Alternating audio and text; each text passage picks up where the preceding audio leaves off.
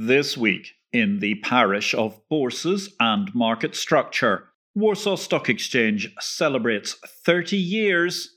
Coinbase tops Young's Pyramid, albeit disappointingly. Bernie Madoff dies, and Gary Gensler is confirmed SEC chairman as Coinbase lists on the 301st anniversary of the South Sea stock market bubble beginning. At least one of these is surely a sign of things to come. My name is Patrick L. Young. Welcome to the Bourse Business Weekly Digest. It's the Exchange Invest Weekly Podcast, episode 90.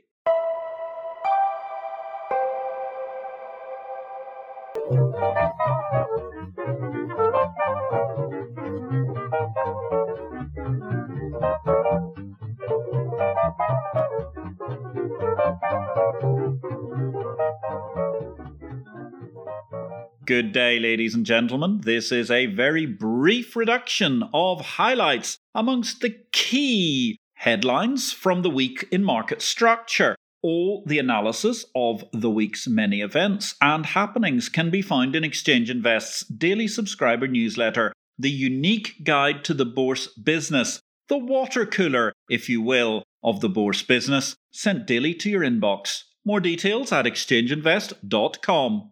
Plaudits to GPW. That's the Polish acronym for the Warsaw Stock Exchange, and particularly its dogged founder, Wiesław Rozlucki, who pluckily plonked a stock market in the former headquarters of the Polish Communist Party 30 years ago this week. Last time I passed by, that former communist HQ housed Warsaw's Ferrari dealership. Now that's what I call karma. Congratulations to Wiesław Rozlucki, now retired, and the entire current Warsaw Stock Exchange team, as well as its forebears, on this incredible milestone.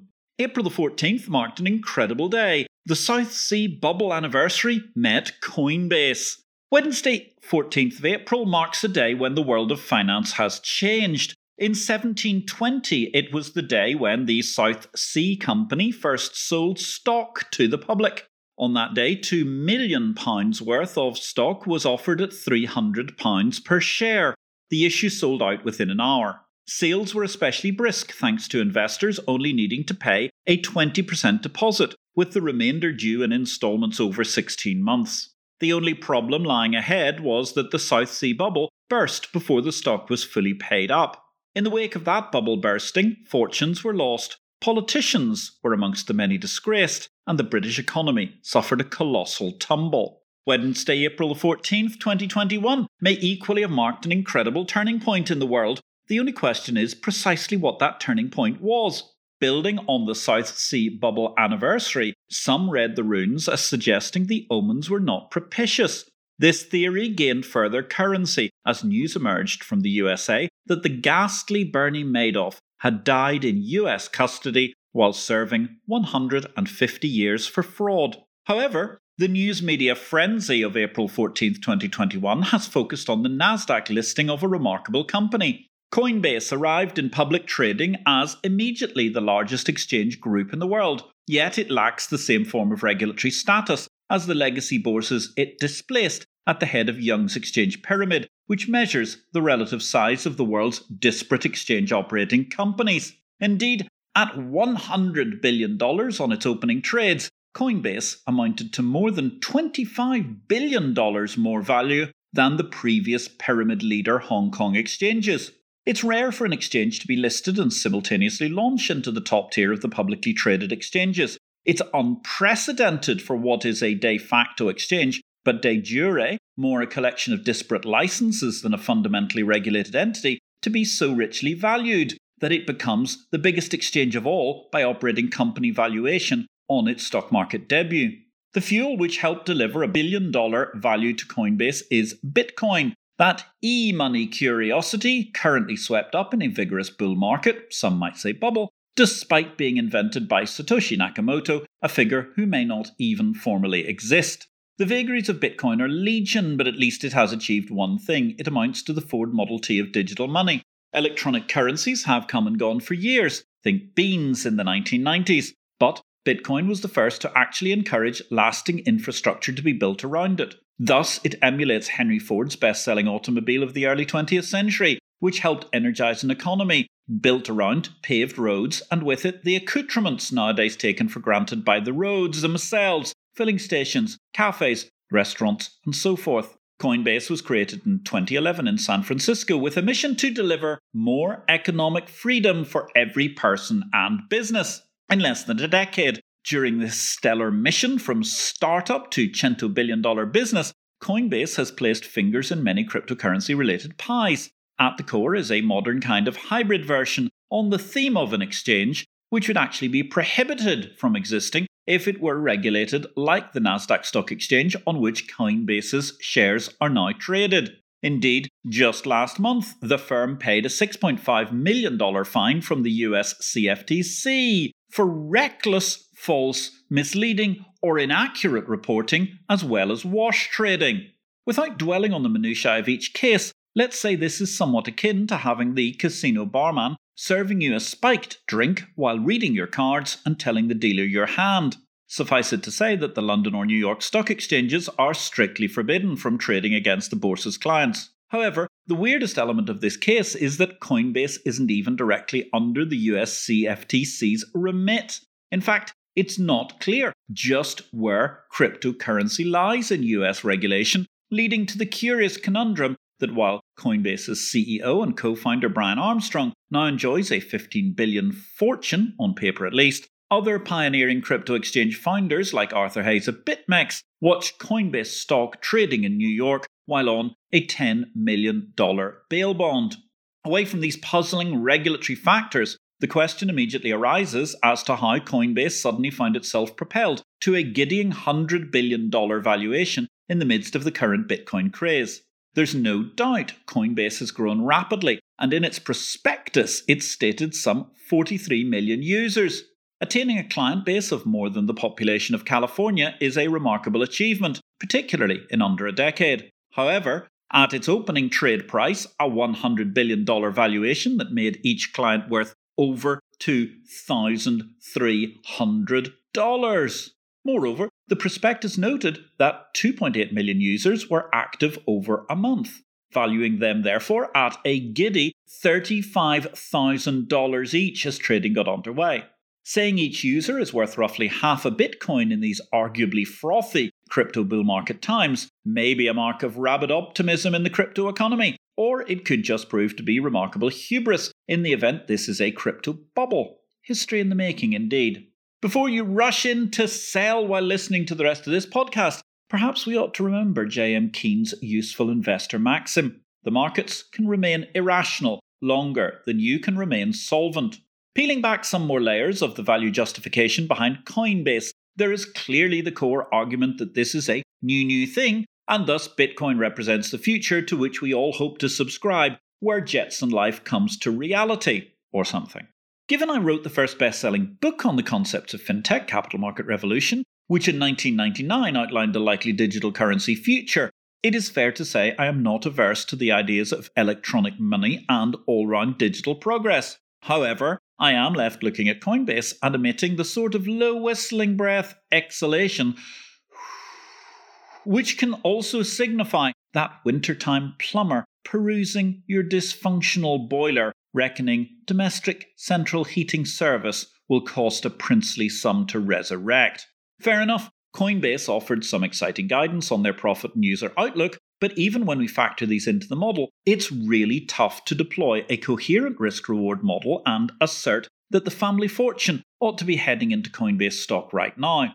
Client accounts on the projections of Coinbase are said to be 56 million, while the monthly transacting users have leapt from 2.8 million in the declared prospectus to 6.1 million. Then again, even at the relatively subdued first day closing valuation of a mere $86 billion, that still makes each active user worth around a quarter of a Bitcoin, over 14,000 US dollars in old money. Fair enough, if this business has staggering margins, then perhaps it can justify every client at such an extravagant level. But that route reveals some worrying home truths about the cryptocurrency business and particularly the Bitcoin itself.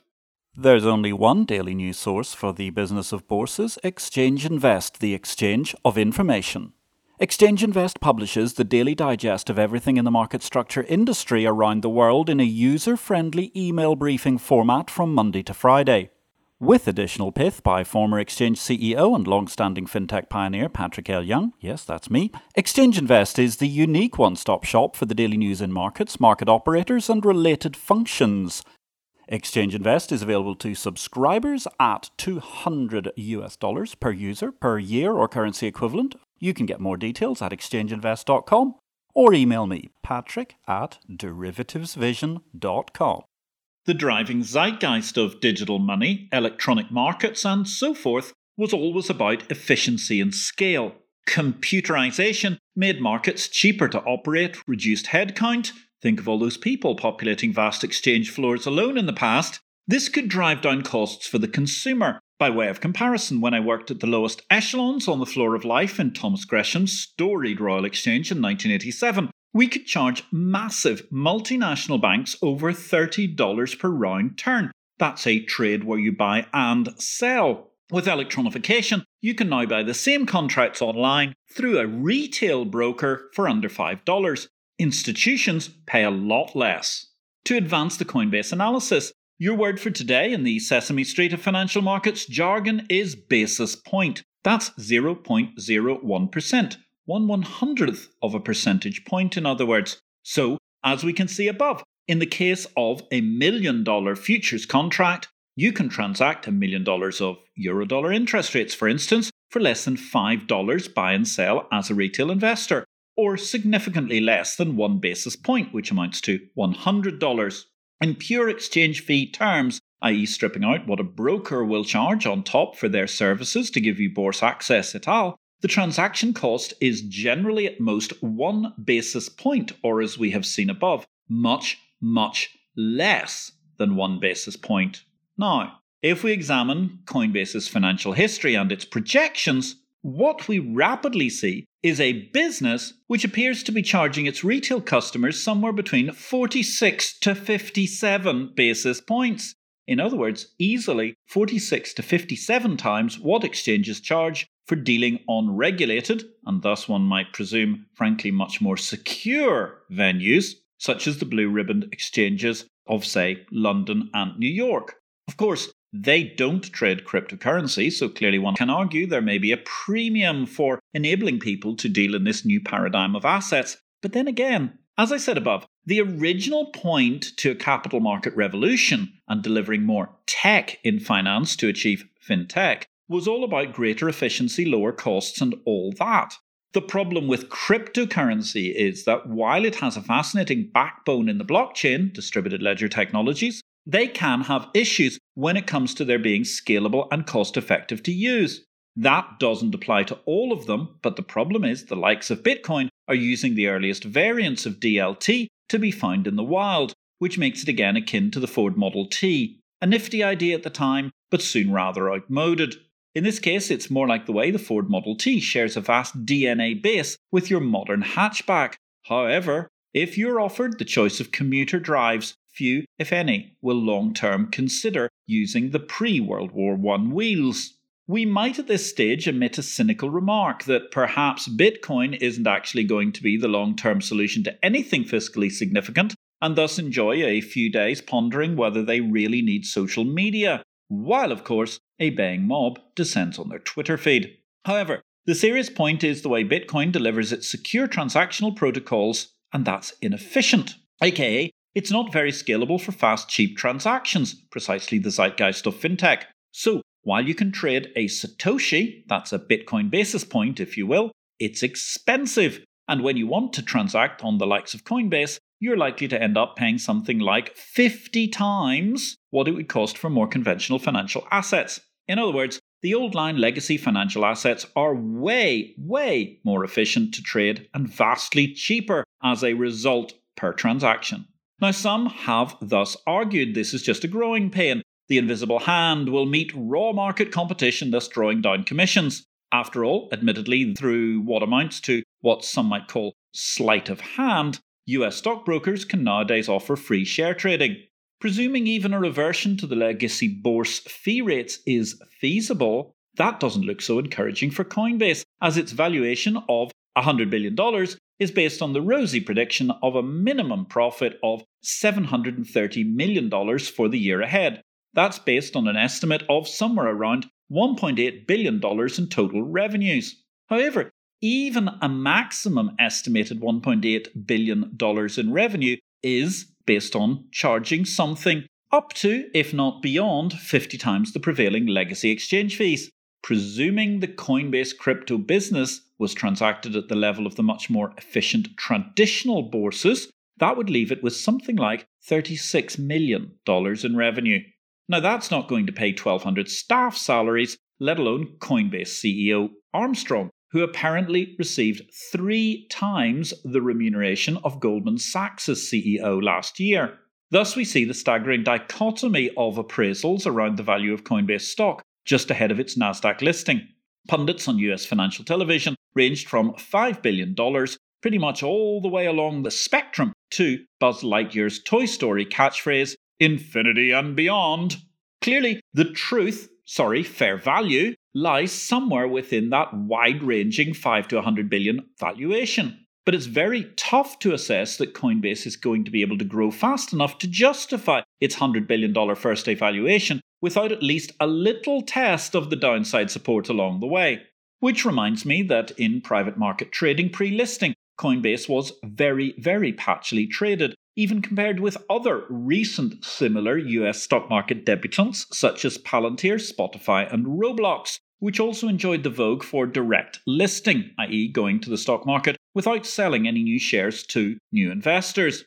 I'm not sure it will mollify investors to further consider that they don't even get much say in the corporate governance of Coinbase either. Thanks to a skewed share structure, the Coinbase management and board of directors hold 54% of the votes, whatever the stock price. Bitcoin may go to infinity. I happen to think, like the Ford Model T, it will bubble, burst, and become a sweet relic for hobbyists and enthusiasts. The Tin Lizzie has value today, but it's not priced at a staggering premium by vintage car standards. At the same time, markets and economies go in cycles. Betting on Coinbase that you can go from zero to $100 billion in a decade and expecting the linear trend to continue seem a challenge. Now, Coinbase is in full public accountable view. Contrary valuation opinion is an open debate for the market to resolve. Investors can consider the relatively staggering costs of dealing in cryptocurrency, which seem to belie the idea that technology makes the world better, more efficient, and cheaper. Likewise, there is that patchwork of regulation, or rather, it's more like a string vest. The cryptocurrency business has some licenses, but no coherent overarching regulation.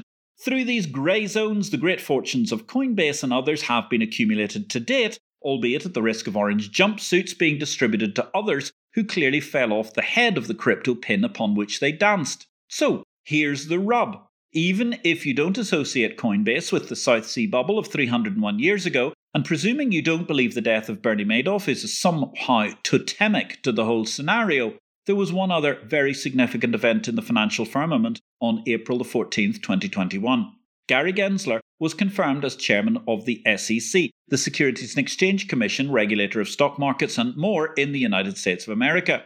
Gensler previously ran the derivatives regulator CFTC, which fined Coinbase multiple millions last month.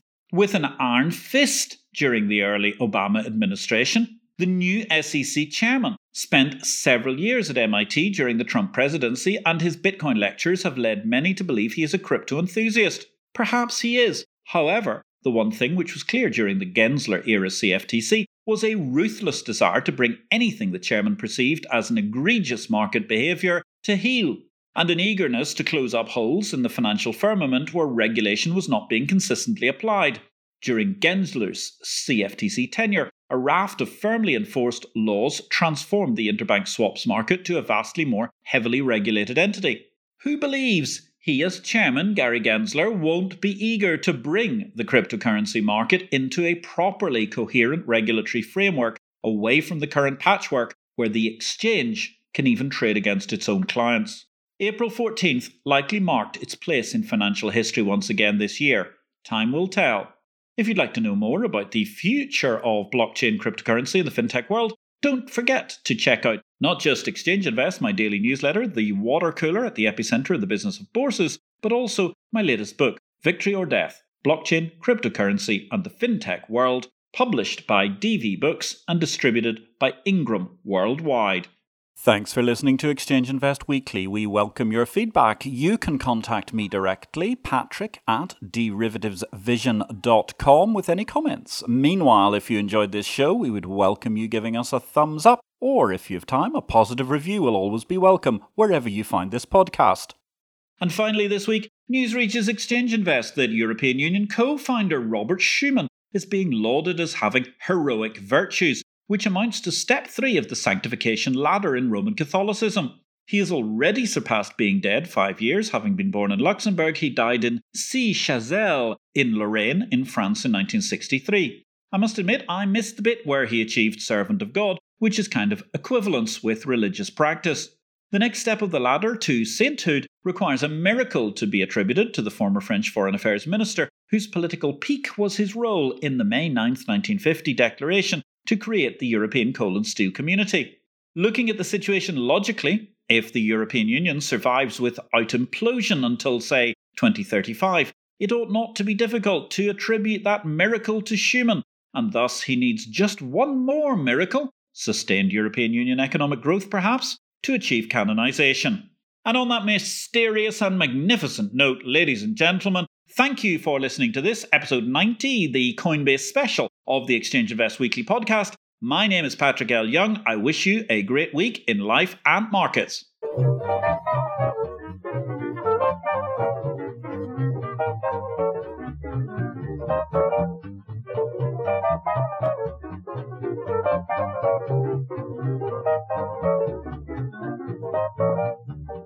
This show relates to the business of bourses. It is not to be construed as investment advice, nor are we making any investment recommendations.